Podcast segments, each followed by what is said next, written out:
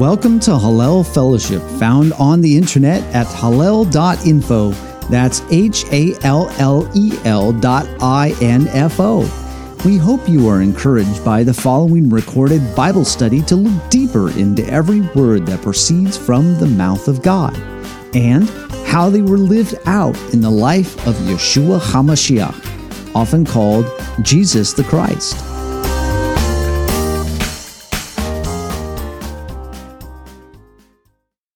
There's a lot of topics with, with inside this portion regarding to, um, to, to, to Jacob and Isaac and all the, and Esau and all the various details. A lot of comparisons people have done over the years on these different characters within inside our Torah. So in this instance, a few things to cover quickly or briefly scan them, just a few details as we go into the what I what I want to talk about more today as far as some of the comparisons within inside our entire uh, entire Bible on this subject matter.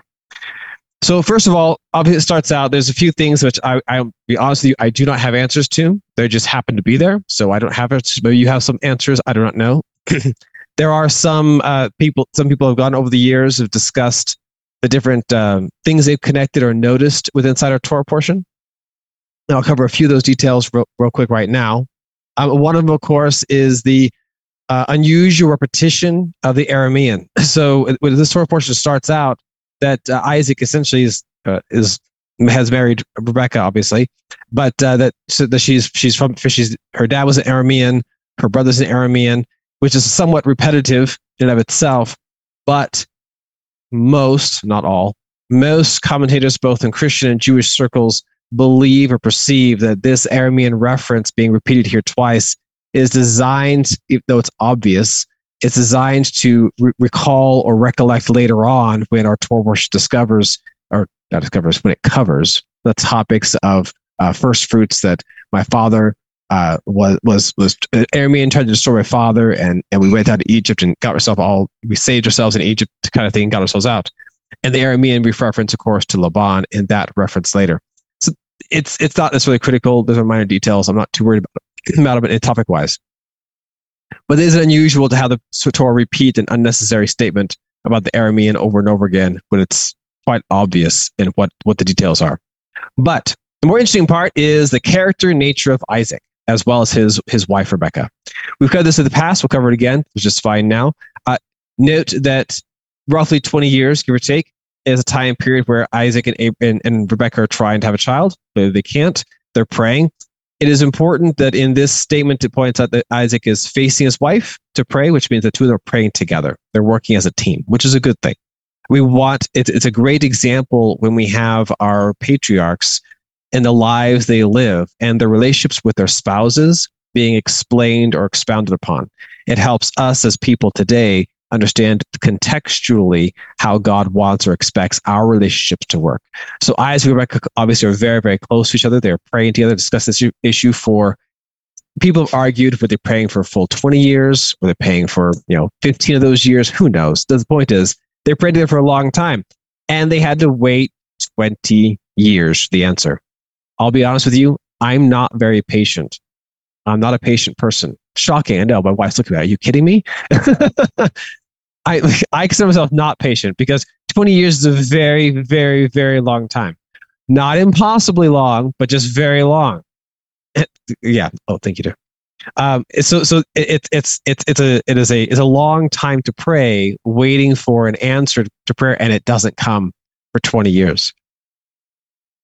So it's not an easy thing to do. I'm not I'm not saying that it's wrong. It's just not easy.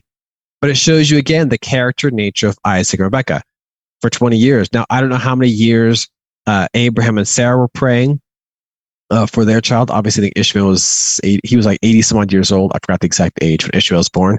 And of course, he's 100 when Isaac is born. So they were probably prayed for also most likely many decades. And of course, those prayers had to be waited patiently before they got answered. So it tells us that the nature, the character between the patriarch and his wife, the matriarch, so how they work together, their, their team effort, so to speak, is an important component in the relationship of your of your spouse. So it tells me that when I'm dealing with my spouse or when I somebody else talks to me about their issues with their lives, the spousal relationship is very, very tight, close. Uh, yes, you have a hand up. Yeah, Daniel, uh, didn't you and Lorianne wait seven years before you had your first child?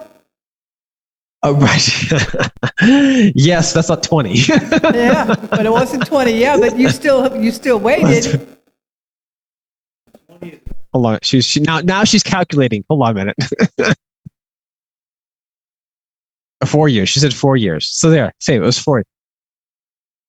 Okay, now now she's okay. Let's not go in this math. I'm getting in trouble already. Thanks, Rose. okay, that was not my intention. That side side note of my personal life. Um, anyway, let's go through this a little bit. So, a long time, the point is work together with your spouse, which is a good thing. We obviously know that in our modern culture, but we know that in our modern culture, not necessarily throughout the human, human's history. And that's where the distinctions. And my point being that if our Bible gives us a, a nature of way of life and we apply that, that's to me, that's great. But if we choose to not apply it, that's not so grand. So there are some cultures and some time periods within our own culture where these types of relationships were not necessarily advocated for. Uh, we have them, we have historic references to them, which we're not going to cover today, but where women were treated a little differently than men. And I won't go into those details. But that's how life has been in some cultures today. It still is. There are a few details. I'm going to go to all of them. But the next question I have, rhetorical question, I have to answer it. But if you have an answer, volunteer because I'd like to hear your opinion. Um, two nations, the two the two babies inside of Rebecca's womb. Why did God do that? I I understand what he did. Obviously, there's Isaac. Oh, sorry, sorry, there's Jacob and there's Esau. That's fine. But he could have just chosen one child. Why did God want or desire or set it up such that two children would come and they would fight, argue bigger, whatever, and they would separate in this capacity? For example, I, the reason I bring it up bad. There's always a bad guy. There's always a villain in the story. That's that. That's one point. Okay, I'll give that to you. Maybe God needed a villain for a while. well, in Isaac's case, the villain he whose villain was he? What, what, sorry, who who what villain did he have? Isaac. Isaac. Well, Ishmael was about maybe villain early, early, early on was little baby, little kid, but not so much most of his life. Now we do have his villain. It's Abimelech, right? The bad guy. The Abimelech wanted to treat him poorly. And of course, Isaac points out that to Abimelech with the whole well thing, the, the wells and being kicked out and such, about this not you not you you hating me. And Abimelech feigns shock as if he'd never heard of that before. So we have this. There's always a good guy and a bad guy, so to speak. But I want to point out to you that in this, this is this is. So I'm going to go into Daniel H's opinion here. I think that God needed or used. I said need. Used by more accurate. Used the the the the the, the concept between flesh and a spirit idea here. This is my opinion. And I say that, hold that opinion because in the case of Isaac and Ishmael, we have this, this story, of course, that uh, Ishmael, of course, being the son of flesh and or son of the, the woman of, of Hagar, and and Isaac being the son of promise. We have that discussed in in our New Testament book of Galatians. Discussed that concept that there was a person of flesh, a son of the promise versus son of the flesh. I think the same principle God was trying to, or was was planning on repeating that concept with uh, Esau and Jacob, because Esau being a son of flesh, so to speak, and Jacob being a son of spirit. Now, Jacob did bad things too, though, right? He wasn't like an all good, perfect person. He had lots of serious issues. But I bring this up because the reason I bring this up, which I'll come back to it shortly, is that you notice in the blessings that Isaac gives to both Jacob and to Esau, the blessings he cites to Jacob and Esau regarding the good things like uh, physical things, the, the, the greatness of the earth, the bounty, the wonderful stuff you'll need, you're eating, whatever you're surviving, living, that kind of thing. The physical stuff, they're very, very similar. Not identical, but very, very similar. The distinction being Jacob, however, receives blessings using the name of God because Isaac uses God's name to invoke with Jacob's blessing on both occasions. He does not use God's identity in any capacity when blessing Esau. Isaac skips God completely out of it. So that that to me is an indicator that I think Isaac, this is Daniel's opinion, I think Isaac realized that in both boys' lives, there is a physicalness that's needed and a blessing from God. But blessing of life. But in Esau's case, it is truly physical, like truly flesh. That's all he's interested in. In the case of Jacob, it is the blessing from God that was needed. So in uh, in Jacob's case, he received both the same physical blessing that Esau got, or very similar blessing that Esau got, but Jacob got a second blessing in that promise with this whole uh, this whole blessing of the firstborn thing, uh, with God's name invoked multiple times within his spiritual blessing that Jacob received.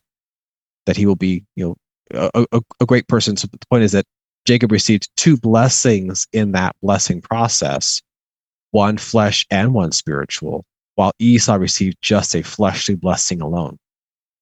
So I think because of that, I think that that is probably one of, if not the reason, about the reason, in my opinion, is one of the reasons why God used a dual Esau and Jacob, much like he would have done a dual Ishmael and Isaac. Yes, uh, the comment, go ahead. Well, you see this in the Tanakh, in the reading in Genesis chapter 10, pretty much from the beginning. Um, I don't know if you were going to go into this to kind of elaborate on the point you've been trying to reinforce a little bit is that um, in like 25 in genesis 25 27 it talks about when the boys grew up esau became a skillful hunter a man of the field but jacob was a quote right. peaceful man living in tents now right. i'm reading that from the new american standard bible and you might presume that that word peaceful is a variation on the name shalom or something like that but it's not eh, it's not it's yeah. not it's actually um, I, it's actually the hebrew word tam t-a-m which which yeah. is translated into English as TAM, which is that like tame. You know, we read later on when we talk about tamim, tame, the idea of being complete or perfect. So here from the get go, mm-hmm. Jacob is being described as quote perfect, a, per, a, complete, complete person, thing, right. so to speak, someone who yes, right, is self assured or complete, while Esau is um, described as a quote skillful hunter or might, right. um, and so that man of the field, and that word hunter, you only see that word used one other time in the entire one, book right. of Genesis, actually in the yeah. entire Torah, but particularly entire book of Genesis. The whole Torah. It's um, and the only other reference is in Genesis 10 9, where it talks about Nimrod yep. being Nimrod, a mighty exactly. hunter before the Lord. So right. you so, have that idea exactly. so, that so you know, rather than being a, um, being someone who's complete and peaceful in his tent, Esau, even though when you read about Esau, he wasn't like Nimrod in the sense that he didn't have. Yeah, he wasn't. E- he wasn't exactly. an emperor wasn't or whatever, evil, like, right? But exactly. he still had that motivation, that um, kind of attitude towards the outside world. That he was more the extrovert. He was into the outside world, whereas Jacob was more of an introvert into the inside world of being in his tent or whatever. And that, yeah, that's thank you, Terry, for bringing those up. Those those are absolutely true points, and that hence this is one of the reasons why Esau and why God uses these examples. We have these examples in the Torah of these types of characters that we see that intuitively look well. Look, that seems like an odd character, but yet God is using them to teach us lessons about certain types of people and behaviors which He He approves of or likes versus not and also this comment you bring up in verse 27 regarding Jacob and dwelling in tents and such and, and, and, and, and type of thing. Well, in Genesis 4, it discusses that concept. So Genesis 4, uh, verse 20-ish, thereabouts. I've had the exact, the exact address, in the ballpark. Um, discusses about uh, one of the sons or descendants of, I think it's Cain, or yeah, descendants of Cain, being the, the one father one who dwell in tents and keep flocks. Well, in Judaism, Jewish tradition, interprets of someone who dwells in tents means they are a shepherd. That's the concept behind it, um, as opposed to one who's a hunter who is not dwelling in tents. Now, does that mean hunters don't own tents? They they may not own tents. That's the point. A tent dweller is one who picks the stuff up, moves, and then settles for a little while. As as the as the as the the, the your flock, the animals which you are herding or domesticating and feeding are hanging out there. Then after some time, a month, three months, whatever it is, pick up, move next spot. And again, that's a quote tent dweller. And based on Genesis chapter four, we have the concept of tent dwellers are shepherds. That's the idea behind them. Hunters don't do that. You don't sit there and pop a tent and hate and, and hunt your game. The game run away. my tent's here. Oh, my game ran that way because I was here. Hunters are continuously moving all the time. They're never settled anywhere. And the idea of being a settled or, or someone who is, who is content and place where they're at to grow or to thrive. They have a more of, of a place, a place identifier. I, I belong here. I have a pattern of place. I go from place to place to place in this exact pattern as my blocks eat this mountainside. Then we'll come back in four months as we go by this mountainside over here, eat that one. They come back as the grass grows. It's one who cares about the land and monitors, pays attention to it. Does a hunter do that? Not typically. Whether or not the trees or bushes are around, the interest is whether or not is the deer or gazelle or buck, whatever it is, is hiding there or not? Yes or no? If it's no, move on. The, the, the idea of, of one which cares more deeply about the, the, the location where they're dwelling is the concept behind dwelling in tents and being shepherds. Hence, that's Jewish philosophy. Christian philosophy, I don't know. I didn't ask any, I didn't look at any commentators regarding the dwelling in tents attached to shepherd or not, but the Jewish philosophy, it is. So we have this, yes, this, this complete or a whole person, which means I have both a physical person, physical life, but I also have a spiritual life. In Esau's case, we don't seem to have a great concept or, or image or idea of his spiritual life. In the comparison to Nimrod, we do have a spiritual life, but not the right kind. his is more of a every worship me type of type of spiritual life. Um, so his spiritual life is also distorted or or or screwed up. And so I bring these these concepts up because in Ishmael and and uh, Esau's case, uh, neither of them and their descendants continued on in a spiritual sense to follow God. Uh, yes, another comment is up. Oh, I was going to say, um, uh, in the purest sense, an Esau doesn't really need a God. He's like your cat. He's he's operating out of his gut. How often is he going to look to God? Instinct. Yeah, instinct. Right. He, he's uh, not looking for guidance. Other than when there's no game, it's like, what's going on here? Can't find anything. I'm desperate looking. Eat berries. Hunter gatherer. Yeah, so as uh, Joy points out, it's somebody who feels, who seems more immediate, the immediate need. Yeah. He, gave away his birthright because for, for the immediate need of a bowl of, of, of, of soup. So clearly his immediate right here in front of me is what matters to him. There's no looking past what's in front of him type of concept. Um, and that, that, that's, that's the idea, the image we get from Esau, which again is similar to our flesh and blood, isn't it? That's the idea. Our flesh and blood is, I need this here and now. When the Israelites come out of Egypt with the whole, I have no water, which I ain't doing wrong. You need water. I'm, I'm hungry. I need this, need that. The immediate here and now is what they're after, not the long term goal of, yes, this is the journey. It's a hard road to get to the promised land, the long term goal. The long term goal was very, very short sighted, very, very right in front of them, the immediate need, hence the idea of a flesh. Now we have in the book of Romans, which you guys have been covering for Romans study for a while now. Romans 7, 7 discusses this concept of between the war between flesh and spirit, and that we as human beings have this ne- this never ending battle. And Apostle Paul was was was arguing in, in Romans 7 about I, I do the things that my spirit doesn't want me to do, and the things my spirit wants me to do, my flesh can't comprehend.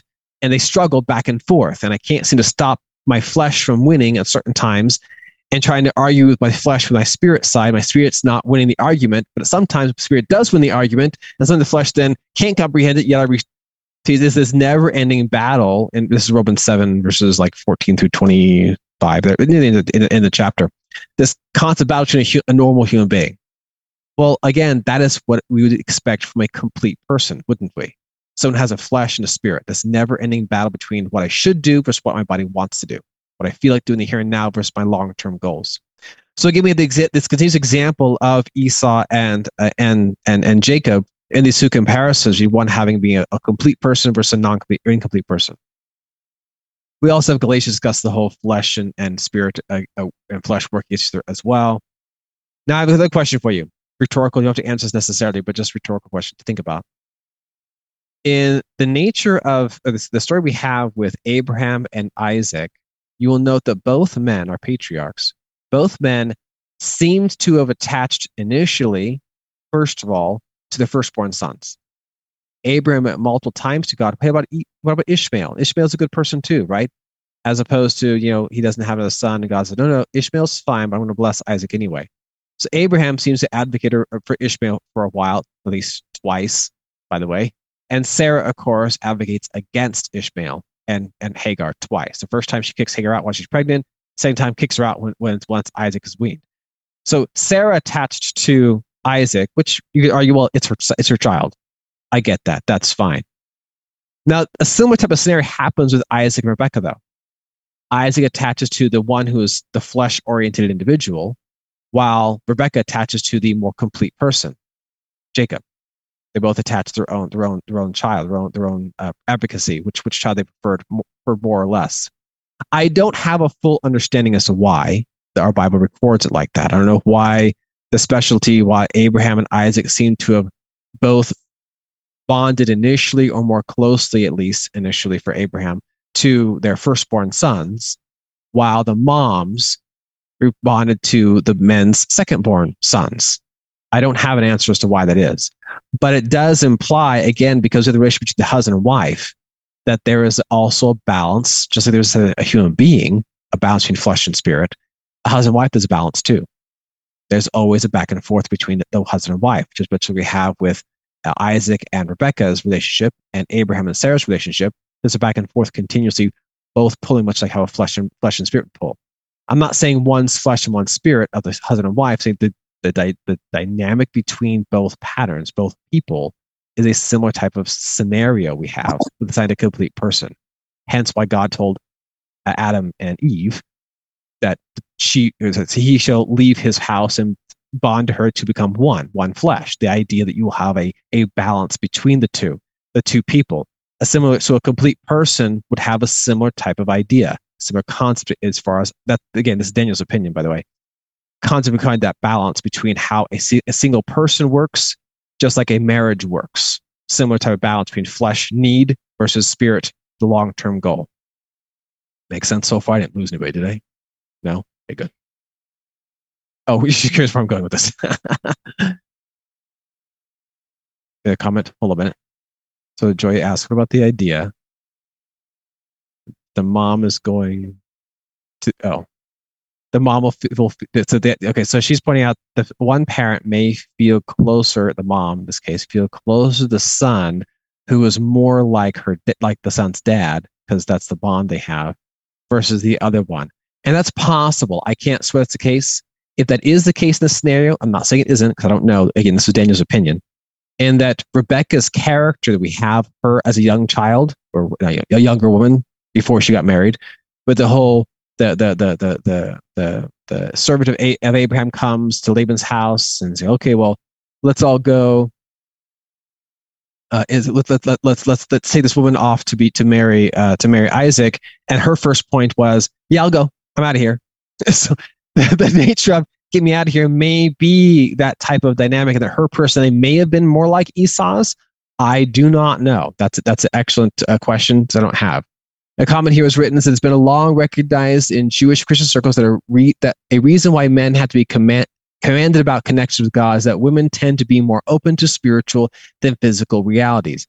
That is actually a fair point. That that that that that you have an excellent point there that men tend to be have to be have to follow the instructions to do so, else focus ourselves upon our life immediate in front of us. That is probably I, I, I admit I see that fairly often as well. What was that?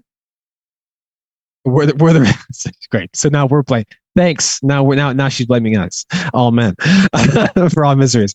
So um, that's fairly fairly re, re, a good point. That that may be what's going on we have this type of di- type, type of type of dynamic happening within inside uh, with inside the, the the the marriage and the, how the nature of men.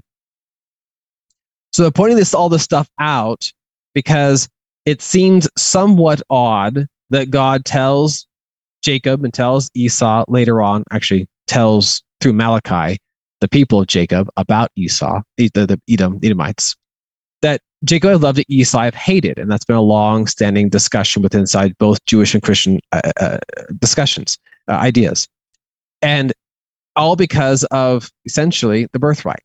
That's the bottom line. That birthright, which seemed very insignificant to those of us who are looking and reading the text, they realized, well, that's a it's a minor detail for the most part. Well, in God's view, apparently that was super, super critical. That must have shown or showed the type of character Esau was. And this, this, this, this birthright, this, this, this, this, the value of what your position is in life, who God allowed to come forward first, meant nothing to you. It was unimportant. So that spurning of God's birthright that was that's that's guaranteed the firstborn son seems to be more of an issue really realistically about Esau rather than is about Jacob. So this this spurning the birthright problem, God seemed to have held very harshly against Esau. And of course, all of his descendants. Well, why would God hold against his descendants? They had no power over this. They said go back their great great grandpappy, say, hey, smack on the head, you can't do that, take the birthright. Why, why, be, why be angry with them? Well, we have in our story, both in Malachi and, of course, obviously recorded Obadiah, the character type or the type of person the Edomites became or were like. This whole, this, this, this desire of to, to, to, to see the destruction of their brethren, Jacob, which continued on for obviously for many generations, and rejoicing in Obadiah's record, rejoicing in the death and destruction of their brethren Israel. So this, in, in some ways, Obadiah's record records a lot of the the spiritual anger that Esau had toward Jacob. Is recorded in Obadiah. Obviously, hundreds of years later, the people of, of Edom have this same spiritual intense hatred. This, this indwelling, this, this destruction, desire to kill and advocate for the death of Israelite, Israel, Jacob, Jacob's descendants. So the people of Edom, though we have from Ezekiel that God does not hold the children responsible for the fathers, and that's true. But if the children continue on in the father's hatred, the father's methodology of, of, of destruction and hatred and evil, well, then, yeah, you're also responsible for your own. You can say, well, my daddy told me to. Well, you can't argue that. You were responsible for your own. So, in this case, we have in Obadiah's records about the nature of when they, they came when Israel was being carried off and captives and people tried to escape. Edom said, Yes, let's go out. And they slaughtered these the people who tried to escape. they they caught them and, and killed them off because God essentially allowed a route for people to get out. And Edom said, Oh no, no, no, no. No one escapes. We're gonna make sure everyone's dead. But I, I won't go into modern day Islam, but that's that's a similar type of type of type of mental mental idea. So Esau, though he was just a man and did one thing in his life, he lived his life, lived it, and died. That mentality, that philosophy in life continued on throughout history for at least for a number of a couple thousand years there or near to it, as far as how long this this issue to Esau uh, continued on. And we have a similar thing even happening all way with King Herod, right?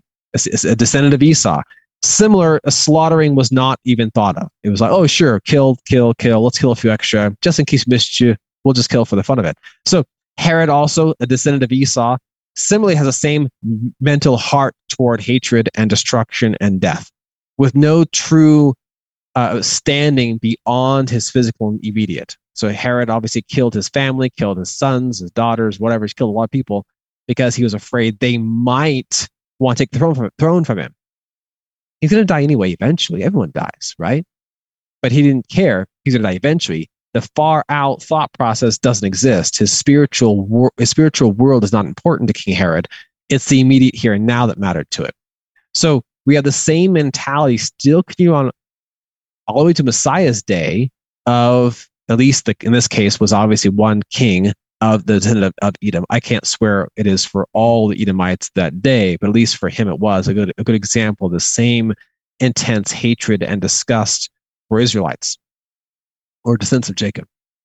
So this this concept of flesh that seems to have this no spiritual discernment beyond the here and now. Oh yes, sorry, another hand up. Go ahead.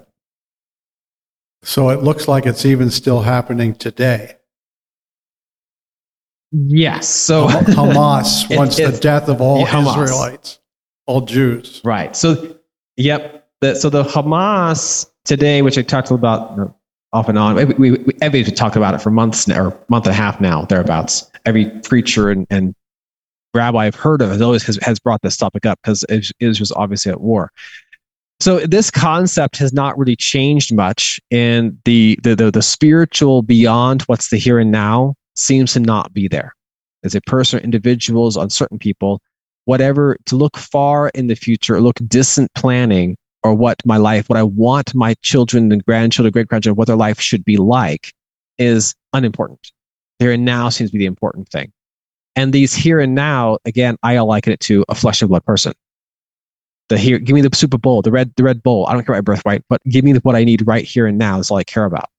And that mentality obviously results in death, destruction, destruction, death of, other people, as well, of course, yourself and your own way of life. Uh, and this, this, this is a, a, a, a problem with inside of each individual one of us, isn't it? I have a spiritual side, I have a physical side. My flesh has this. If my flesh wins out, what has my spiritual side? it dies, it collapses. So I have to continuously battle this. And I, my flesh has needs, don't get wrong. We have to eat, drink, sleep. This flesh body still needs certain things. But we have to learn, pay attention to, hey, there are important things that our spirit is actually our primary objective, the long term goals, our primary objective. And that, that, that is what we want to focus our attention upon. So in this story, we have, I say this story because I, some it's kind of funny. I think it's funny. It's my sense of humor, but that's just me. Um, in in in in this idea, if we, let's go back to our concept when when Isaac has his, I'm using the term loosely, wars or disagreements with Abimelech. He has a whole she's my sister, she's my wife thing, and Abimelech, even though he, this, this I mean, this exact same example because it's the same type of scenario. So Isaac, of course, is you know concerned about the death or his personal death by Abimelech or his hands because of the attractiveness of Rebecca. And uh, and of course, he says, of course, the whole "she's my sister" thing. And Abimelech gets upset. He finds out, okay, she's obviously she's obviously your, your your wife, not your sister. But note what he does. He essentially admits the risk was true. The risk, the risk that Isaac had, his fear was legitimate, because he then decrees that uh, nobody's to touch Isaac, no one's to kill him. Well, if there was no real risk, Abimelech would not have said, I'm issuing a decree that no one's allowed to lay a hand on him. Same thing with, with Abraham and Pharaoh. Pharaoh says, okay, here's a decree. No one's allowed to lay hand, hand on you. That tells me that both Isaac and, uh, and Abraham were right. That was what was going to happen to them. they were going to get killed. They, they were in tune to the people because those people are flesh oriented. Long term is not the objective. Long term doesn't matter. It's the immediate here and now that matters. Right, comments up. Right. As, as Joe points out, most people may have had a reputation as far as that type of lifestyle. Your, your, your, yeah, your reputation precedes you. So we have a, some, some justification for Isaac's concern as well as Abraham's concern by the nature of what the decrees came out from the king's mouths when they did this.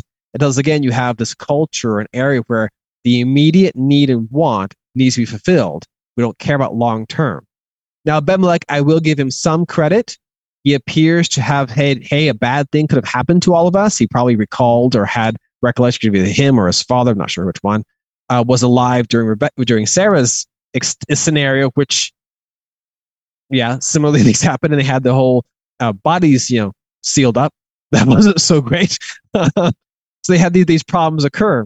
So they do have some legitimacy. But the point being that Isaac is dealing with somebody who is physical right here and now. What I want, you're in the way, Isaac. You're dead. Now I get it. We have the same scenario with, with, with Ahab and Jezebel with Naboth. Naboth. Eh.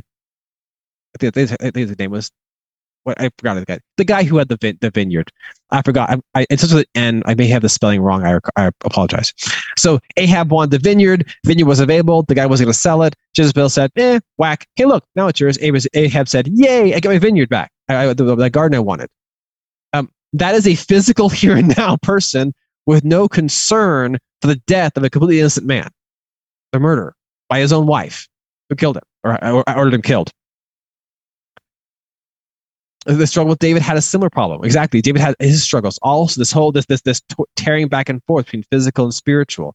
So obviously we have this spiritual idea. So when God says Esau I have hated and Jacob I've loved, he expounds, explains within Malachi that The reason he hates Esau isn't because of some, you know, some some he looked funny. His attitude and, and, and culture. So Esau, the Edomites, just like the Esau with the whole birthright thing, Edomites, he explains in Malachi, he says, Hey, I took Edom, I crushed them because I, I, they were disobeying me, being disobedient to anything spiritually based, nothing good was coming out of them. And instead of them saying, Oh, help, help, help, they said, No, we're going to rebuild. That's a rebellious flesh. I want here. I want it now. Give it to me now. You can't stop me. You can't make me do, do, do, you can't make me obey you. The same principle. So again, he points out, so therefore, God's saying here, therefore, Edom, I hate you. Because clearly, Edomites don't love God. That's not their concern. The here and now is. Now, regarding Larry's point, um, the the modern day point of of of of of Hamas and Israel and such, and all the various nations that matter that surround Israel, or most all of them, continuously declaring the death of death of Israel, kill, kill, kill. Um, that's the, that's their professed uh, goal or objective in life. Pretty short sighted, but that's just my my thoughts. Um, it, we don't know, obviously, the long like descendants that took place and how many who Esau, Edomites, what they ended up being, where they all moved to, lived, migrated, blah, blah, blah. I, I mean, no one really knows that stuff. It's for the most part generally accepted that uh, Ishmael's descendants dominantly are the Arabic world. That's a common common belief system. I can't say it's actually right or wrong. And that Esau somehow is blended up or intermingled and, and somehow shoved in there too, though it's a bit unclear as far who actually is or isn't. That's that's all matter of debate. So Hamas today is probably some funky blend of potentially Arabs, uh, some Egyptians in there. You probably have some some Esau descendants, a whole lot of different shoved together inside this space. Even some argue Philistines may have been shoved in there too. I don't really know, but a lot of funky blend. And whether the descendancy doesn't really necessarily matter, it's their it's their functional attitude that matters. What they're actually doing counts, because in God's God's world, actions matter. I can say I believe in Jesus and then go kill people. Um, yeah, that ain't gonna fly. okay. your actions matter. You're you're measured by your actions. So, but but but actions don't. We can't save through action. It's it's saved through grace. I'm not talking about salvation. I'm talking about we're measured by our actions. We're talking about what did we do? What did we not do? Did we are we physical, always focused on here and now, right in front of me, and can't see past it? Or we see long term distance? What is the ultimate goal, my objective, my, my end promised land goal? That what am I focused upon? These are, it's the actions of the person I'm talking about, not say their personal belief system. So these actions, to me at least, the, the story we go through these stories of the patriarchs is just a, a continuous re- repetition or example or, or reiteration of I have to battle this also. We all have this continuous battle, which is important to note that we are battling. We're continuously at battle, as Paul kept reiterating. There's a continuous fight between flesh and blood and our and our spirits. Was right versus wrong. And we and what I want to bring up to the next point, which I think is is is interesting to me, uh, is that as as flesh is not completely idiotic. Okay, flesh is not not thoroughly as dumb as appears. So we have these two two sections here. So we have Esau and Jacob, which I'm going to Esau I'm going to also write as uh, flesh, which includes a uh, short sightedness or the here and now. So short side sight.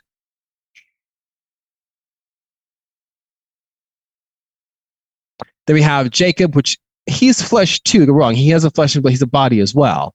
But he has flesh, but he also has something else. He also has spirit. Now, does that mean he can't sin, transgression? Of course he can. He lied to his, his, dad. He was he wasn't. And no, when Rebecca came to him and said, "Here's our scheme," Jacob didn't say, "Oh no, no, no, mom, that's wrong." He didn't. He said, "No, no, mom, I'll get caught."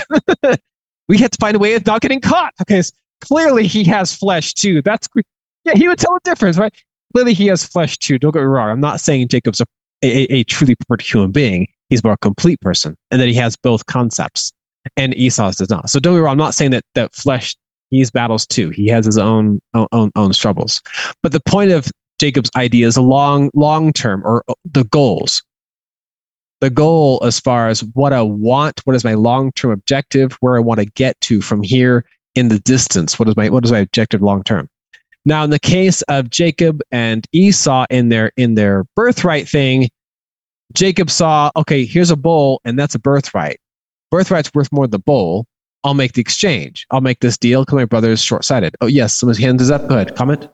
Yeah, you brought up Rebecca. I wasn't even going to bring this issue up, but you brought up Rebecca again regarding um, Jacob about, you know, she says to him, you know, like you said, he says, You want me to lie to my dad? If my dad finds out I lied to him, I'm going to get a whooping right? And Rebecca right. says, "Don't right. worry about it. I'll take the whooping." And you might think, "Wait a minute. If I, right. if he really loved his mother, why would he allow her to take that risk?"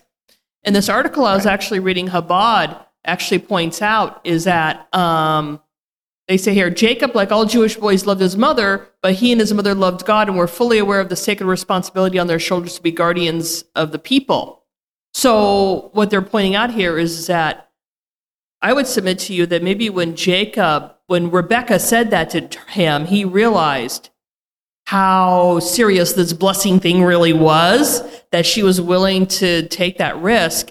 Risk that. And so he followed along because, you know, uh, how they phrase it here? Um, uh,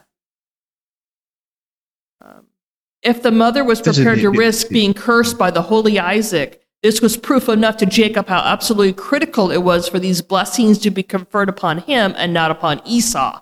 And so, therefore, mm-hmm. Jacob agreed to the mother's request. So that, that I thought that was really interesting. That's that, that's it. It, it yeah. is an interesting point, and and we don't know enough about their motives to to say for certain, but there is something to this. Now, I've I've always asked people have always asked the question. Okay, Rebecca, why didn't you just go to Isaac directly? Say, hey, come on. You're, you're not an idiot. You're smart. You're a smart girl. You, you, you said, Rebecca, I'm you up to her. And why didn't you just relay, relay the information? Say, hey, Isaac, you can't do this. We already know what God said. This is wrong. You know the right solution. And so one man, I won't say his name because I disagree with him, but one man believed that Isaac was in on the scheme. This was a scheme all against, planned against Esau. I I have a hard time believing that because it doesn't jive with with with the rest of the story very well. But the idea that somehow they the, he because he couldn't fathom how Rebecca would not have relayed the information to Isaac and argued, "Hey, husband, this is wrong, and you know the right answer. You can't pursue him and go against God's will just because you feel like it." And that's been a long-standing debate. So we, I don't know. The conversation happened between Isaac and Rebecca is unclear. Maybe she did argue. Maybe he kept shutting her down. I don't know. I have no idea. But that's that's kind of a, a long, long-standing argument. I have two other people's hands up. So um, hello. So uh, hello first, and then Pamela, Pamela can be second. Go ahead. And I got three hands up here. And hello. Oh, oh, okay. Well, yeah, um, I can't see the people over there, so go for it. Isaac wasn't necessarily the holy, holy man anyway. You know, you have have those earthy kind of people who were who were leaders like Saul and whatnot, but a little short sighted, you know, and he smelled his son. I smell the earth, you know, that's right. not. I smell you going to God, brother. No, he didn't say that. I smell the earth, man. You're a hunter. We're never going to go hungry as long as you're around. So, you know, he, Isaac had his issues. he has issues. That's, that very well could be. Uh, oh, uh, let's, uh, next person. Hi, it's Christine. I just wanted to read what uh, the Word of God said to Rebecca as recorded in Torah. And of course, yes. we have different in, uh, translations. The variations. Go ahead. Yep. Two nations are in your womb, two people from within you will be separated. One people will be stronger, and the other and the older will serve the younger. So, however, this was given to her. It was given, and there's no doubt about it.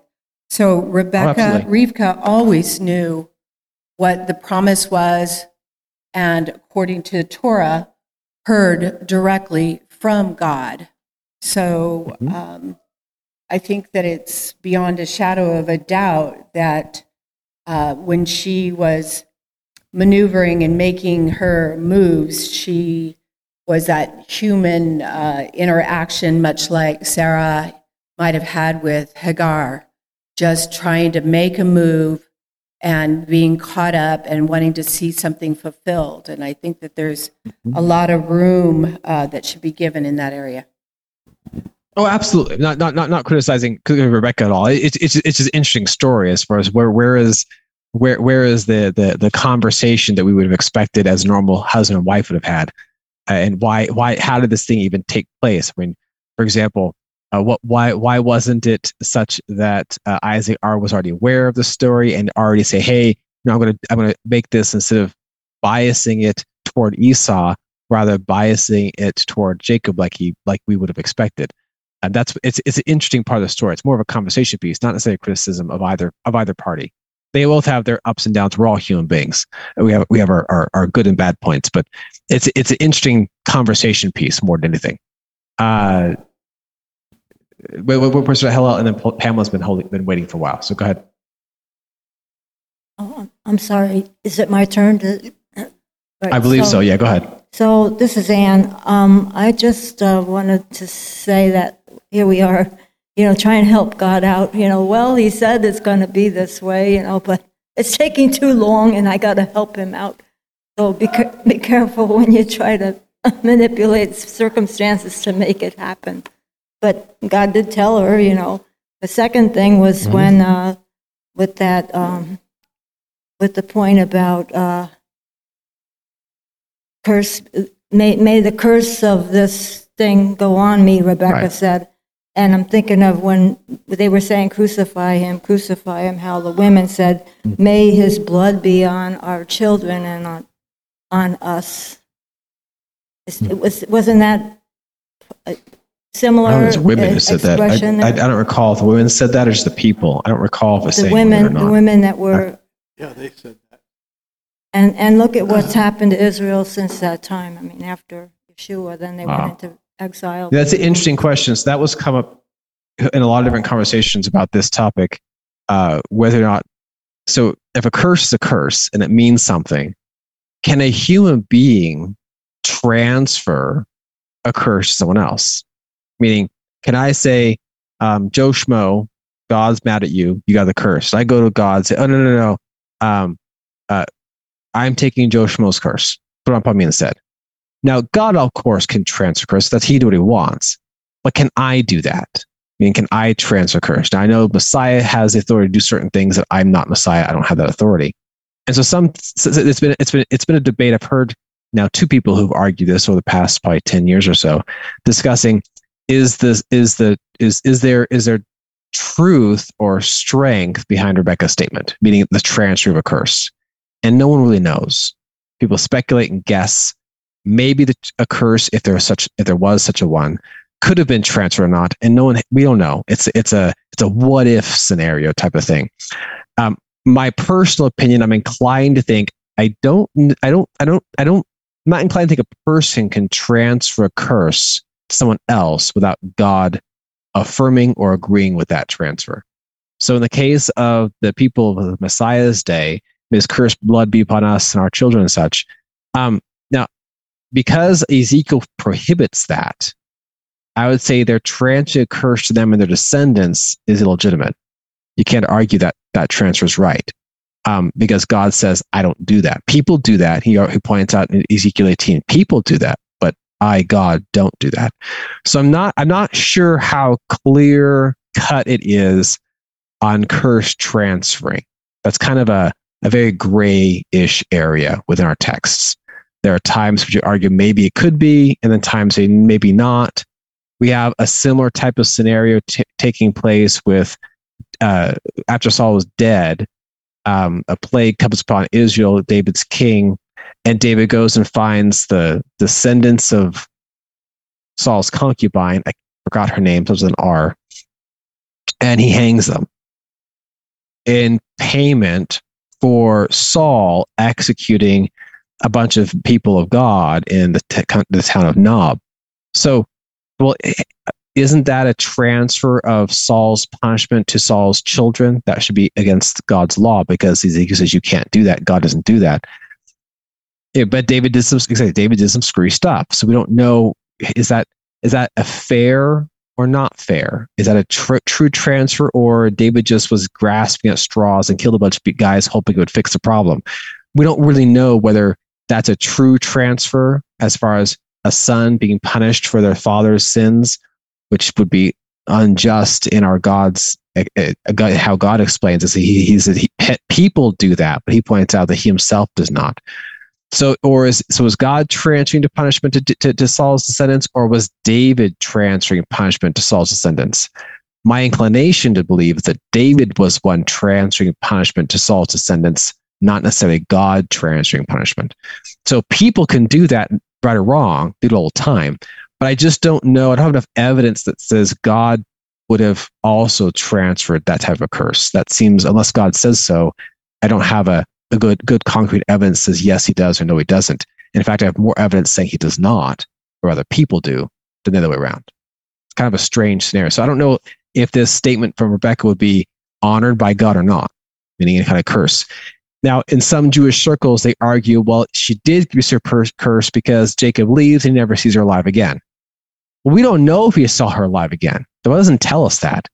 It doesn't say that he went to Laban, came back, and she was already dead. It doesn't say that all we have record of is that her net, her wet nurse dies after he's returned, many years gone by, and Deborah, who was supposed to be older than Rebecca, Deborah finally, or yeah, Deborah, Deborah, oh, I think it was Deborah. I forgot. Forgive me, her name may be off. But anyway, she dies. We have record of that. We have no record of when she, when, when his mom died. So he may have seen her again. We have no idea. So I, it's a it's it's really it's a really vague, grayish area of lack of concrete details.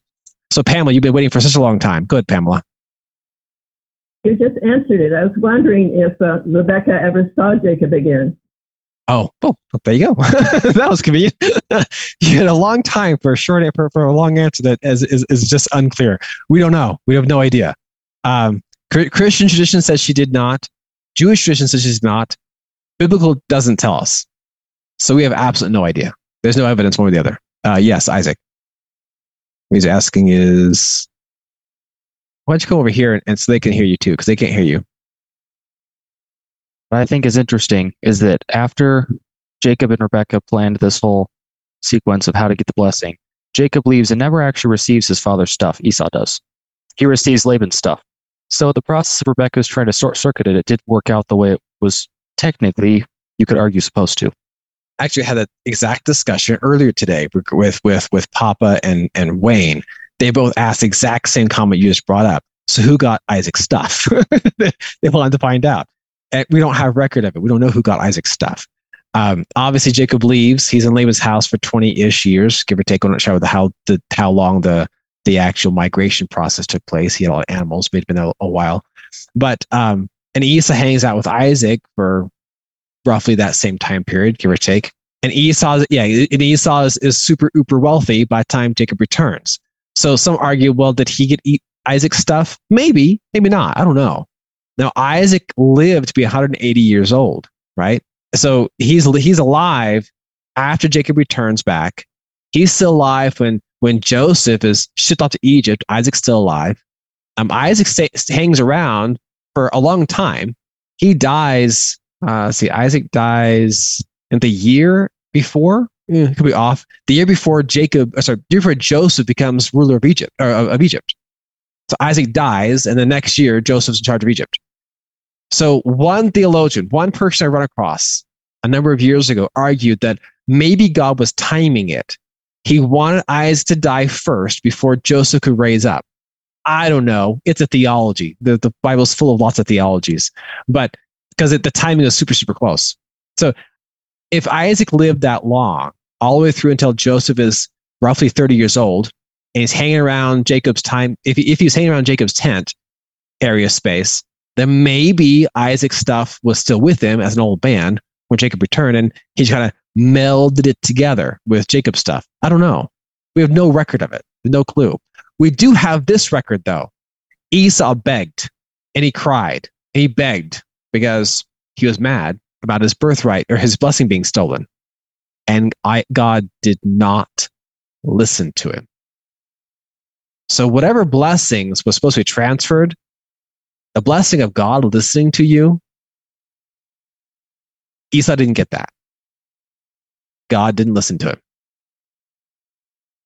That's more valuable than all the stuff Isaac has. Just being honest. all this stuff, who cares? God not hearing your prayers, that's huge. So Esau, though he's begging repentance, whatever he's begging for, I don't really know the words he spoke. We just have a few few smatterings of records. Whatever he spoke, God didn't listen. And so, whatever blessings of stuff, Rebecca or or, or Isaac or Jacob or Esau were all scoop, uh, uh, quarreling over, the God listening to you was more valuable than all of us, in my opinion. Oh, well, finish that. We have uh, one more hand up, and I'm, running out of time. I didn't finish my stuff yet. So one more hand up at Hillel, and I have to move on. I just find it kind of funny how like um Rebecca is kind of like more like the smart one, and then Jacob becomes more like the smart one, and then yeah. Isaac he's more like the food guy, and then Esau is the one that like brings up all the food. So I just kind of find it kind of funny because like when um, Esau saw the food, he's like, "Oh, give me some food, give me some food." And when Isaac saw like once he saw the food, he's like, "Oh, I'm hungry. I'll just bless this dude. I'm not going to investigate any further. Food." no, yeah. So I just find it kind enough information. yeah, that that is true. It, it, it, it, it's a it's a funny that, that that was a theme going through both scenarios. This food thing was part of this this testing process, which is a curiosity in and of its own. I, I don't understand it fully. I, I, just honestly I just don't. Oh, I said, unless don't be attracted to so much food. Maybe gluttony. I don't know what the what the lesson is. Um, but I wanted to bring up to your attention this. So we have these goals. I started here the short sightedness versus the long term goals being listed here. I mentioned that flesh isn't isn't completely dumb. Flesh does have some thought process, right? And that Esau, when he realizes that Jacob's being sent off to go find a wife in uh, in Laban's household, uh, the, the brother of, of Rebecca, he's being sent off, and Esau is observing. He's watching and says, "Wait a minute." So Jacob took my birthright, took my blessing. Dad's blessing him again and sending him off to go find another wife, a, better, a better wife, or a different wife than, than the area than the women that are around here. And being the man he is, he says, okay, I see these blessings going to Jacob, these good things going to Jacob, and I'm not getting them. So what's a flesh person do? How get the blessings? So Esau, not being completely foolish, says, okay, my parents don't like my wives, the Hittite women. So Hittites, right? They don't like these, these, these two ladies because it points out they're rebellious. They're the rebelliousness of the Hittite women. So he says, okay, instead of going to his mom and dad saying, Mom, Dad, like a, a, for, a forethought, a, a future thinking purpose, say, Mom and Dad, I'm terribly sorry. Obviously, I've displeased you. What can I do to fix this? That'd be somebody who thinks beyond their flesh and what is best for long term goal. And instead, he says, Okay, I'll go find wife number three. And I'll marry Ishmaelite. I forgot the girl's name. Uh, I should have written it down anyway, he wears Ishmael's one of his one of his descendants. Ish. Uh, I, I, one of his daughters. Uh, I can't remember her name. Anyway, a daughter. So he's a third wife. So now put yourself in Isaac's shoes. How many wives did Isaac have? One. One wife, right? One wife. so how many wives did Esau have now? Three. okay. Did, did his parents approve of any of the three? We don't have record of them approving, saying, "Ooh, yay, good job, son," on any of them, including even the last one. But Esau, being someone of flesh, I need to fix this problem immediately, here and now. Jacob's getting blessings, I'm not. Jacob's getting all the good stuff long term, I'm not. How to fix this? Oh, I'll find the wife. I'll get essentially, I'll put a band-aid on it. I'll just band-aid over my other two with a third one. See, all good. We're all good to go, right? Let's fix it all, right? We're all happy now. Mom and dad bless me. They love me now, not so much Jacob. Again, a very short sighted individual, right? It, I'm not saying this is right or wrong. I'm just saying that that's a very short sighted person. Had he gone to his mom and dad, said, Hey, I've done something. This, this is not right. And what, what, how, what can I do to repair or fix this relationship I have with my parents as well with one another. Point out double doubling down on dumb. Yes, that's good point. so again, a very short-sighted person. It's not that a flesh cannot think. He obviously can think. He can obviously observe. He observed that Jacob was being blessed and he wasn't. So his observation was correct. What to do about it was super, super short sighted again, because that's all he's thinking. He's, it's the immediate here and now. So we have this again, the, the, the short sightedness that even a short sighted person is not somebody who's ignorant, meaning can't comprehend stuff. It's that their solutions are also just as short sighted as their as their problems they see. And in Jacob's case, don't get me wrong, Jacob had what you know, four wives total. Uh, because by the way, the word wife and concubine essentially are synonymous with inside our, our, our, our, our Tanakh. They say, well, it's concubine. No, they're actually essentially the word is is extraordinarily similar. The, the meaning behind it is essentially the same thing. So he winds up having four, and two of them are sisters. Okay, that ain't so great either. Okay, just saying. So he winds up having four wives. So we could say, well, that's worse. Esau had three, he had four, he got worse. Okay, we're not discussing the number of wives being the problem. We're discussing the short sightedness versus long sightedness goal. What was Jacob's goal? He had obviously Rachel was his goal, which we'll discuss later as we get through that. That was his goal. What did he get? He got Leah, he got Rachel, he got Bilhah, and the deep. What's the, uh, Zilpah. That's it. Bilhah and Zilpah. So he got four wives total out of it, but that his goal wasn't obviously all four wives. His goal was one. I'm not going to say he's complaining. I'm just saying that was his goal. So, but the objective, of course, in all this, Esau has lots of kids. He's lots of kids, sons, daughters, a whole bunch of them to all these women he's got. Jacob lots of kids too. So they have, they had the blessings of children, descendants, because flesh has descendants too.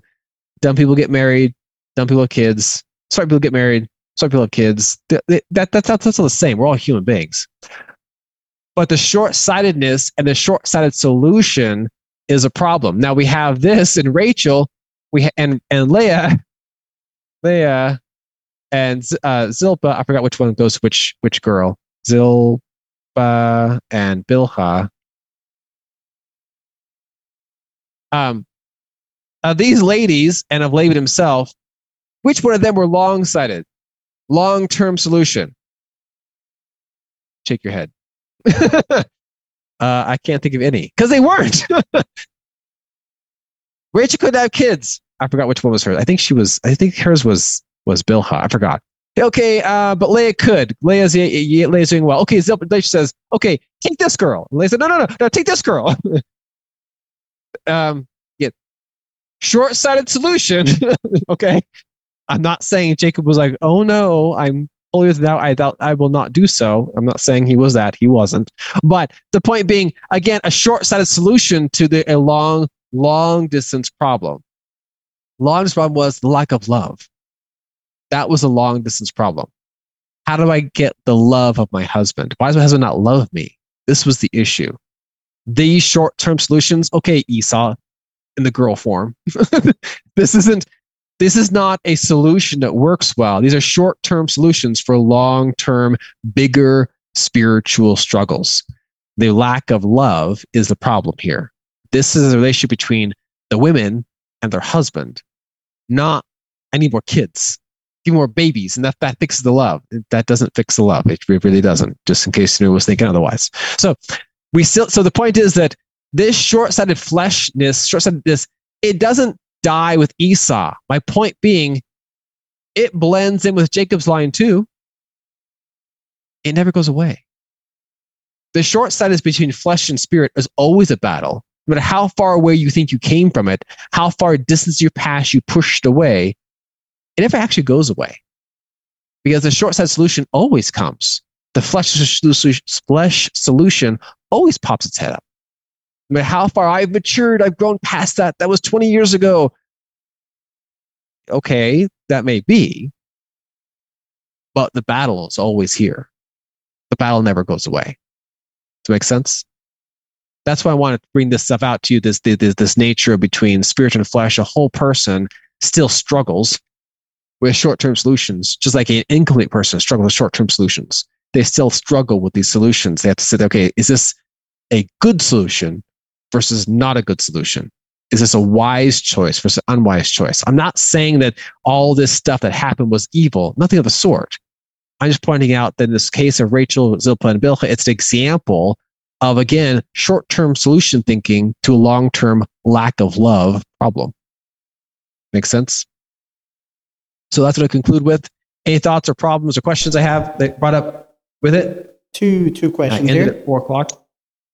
Go ahead. That's it. I was just going to say that um, they kind of learned it from their father and grandfather. Stop and think how Abraham said, "Oh no, this is my sister," twice, and then apparently they discussed that story over the dinner table because here comes his son Isaac, and he did the same thing, and weirdly enough, to one of the same kings, you know, Abimelech. Right. And so that must have been discussed around the dinner table. So I'm thinking Esau and Jacob, they heard that. So it, it goes down generations. So short sightedness can be hereditary. She's pointing out. Always pointing out. You'd think that if they were discussing the dinner table, they would realize, oh, this solution didn't work out well. I shouldn't repeat it, and yet they repeat it multiple times. Okay, look at these examples, kids. This is what didn't work. Oh, thanks, mom and dad. I'll learn from mistakes. No, let's repeat the mistakes. You think, okay, something didn't click. I'm not sure what it was. Yeah, yeah, and Esau, a thir- the third wife they didn't like. He chose first, and the third one they still didn't like. Yeah, you think again, these conversations. You think, but then again, family dynamics a little different. Who knows? We're not quite clear on how much conversation between Rebecca and Isaac took place. So don't know what happened with that. So maybe they didn't discuss like, you know, okay, I did this, but this would have been a better choice. I'm not sure. Maybe they did. Didn't. I have no idea what they t- talked about. But it is quite interesting. Oh, wait, one more comment. Oh, go ahead. Yeah, um, just I have a few uh, comments here.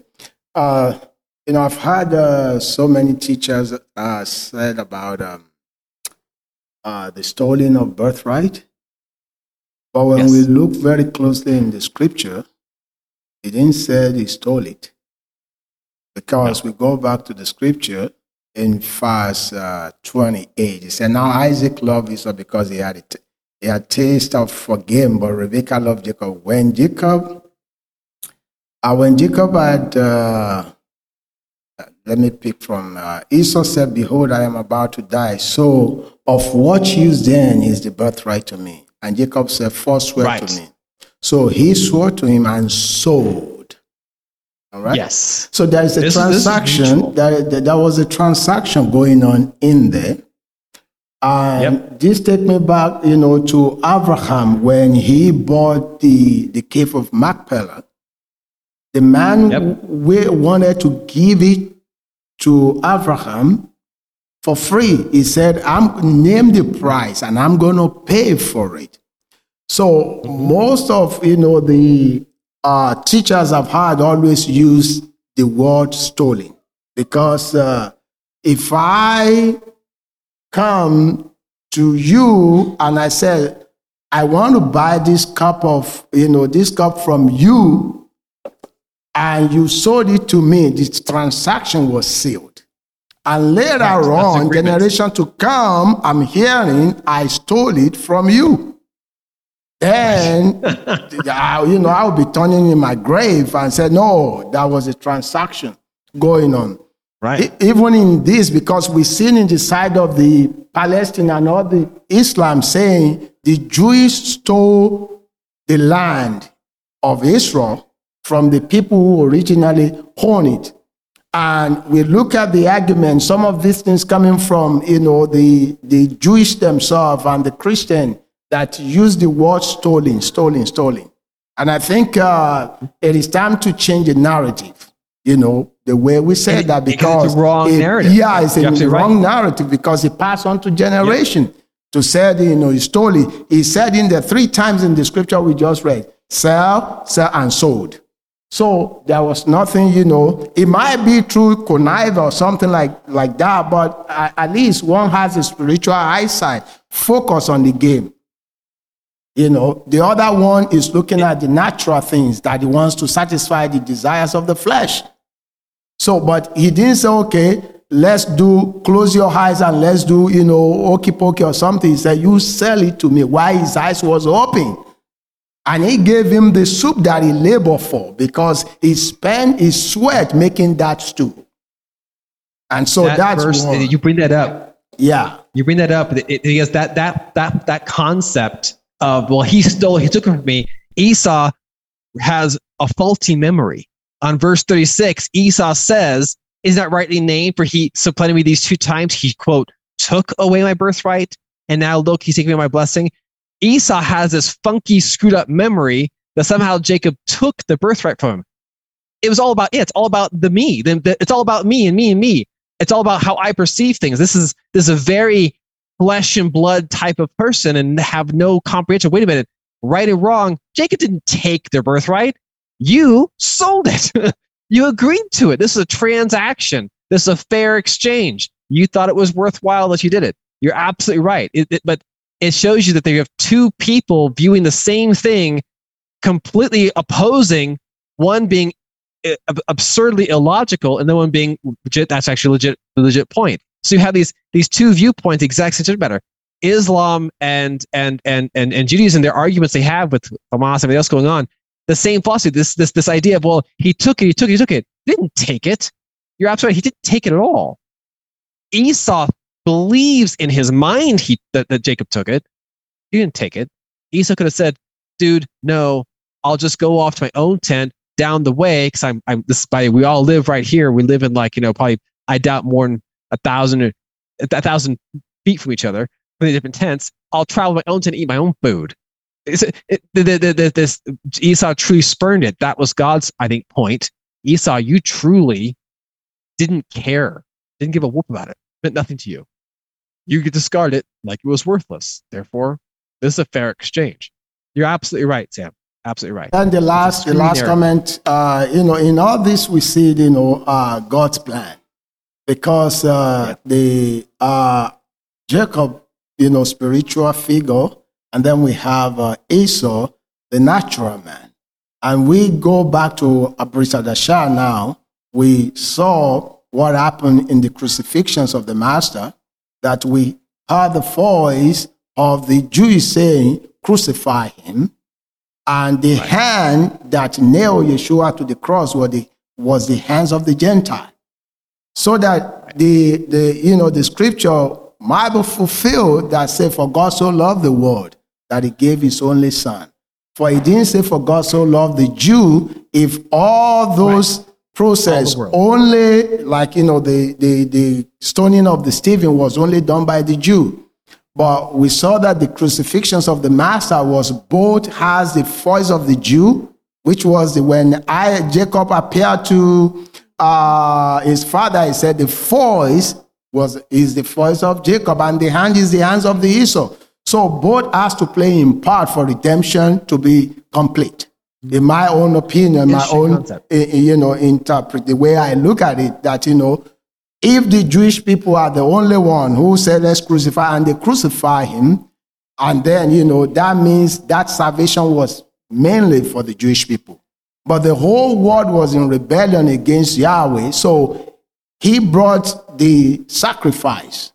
And that sacrifice can only be made possible to redeem the whole world if all of us, the entire human race, had the hands in it. So the voice came and said, Let's crucify him. The authority of that day that has the authority to say, No, we set him free, which is Pontius Pilate, which in some Jewish commentary refer Romans as, as the descendant of Esau. You know, in some I Jewish, have heard that. You're absolutely yeah, right. in they, some they do Jewish argue that commentary, because Edom and Rome is yeah, and yep. Romans are. So, so when I was looking at this, I said, okay, in all this is God plan that both Jews and Gentile we have hands in the crucifixion so that the redemption can be universal. So that's that's uh, and, my last comment. That's a fair comment, and, and I tend to agree with you on on on the, the basic principle that if you didn't have a blend, it wouldn't fit right.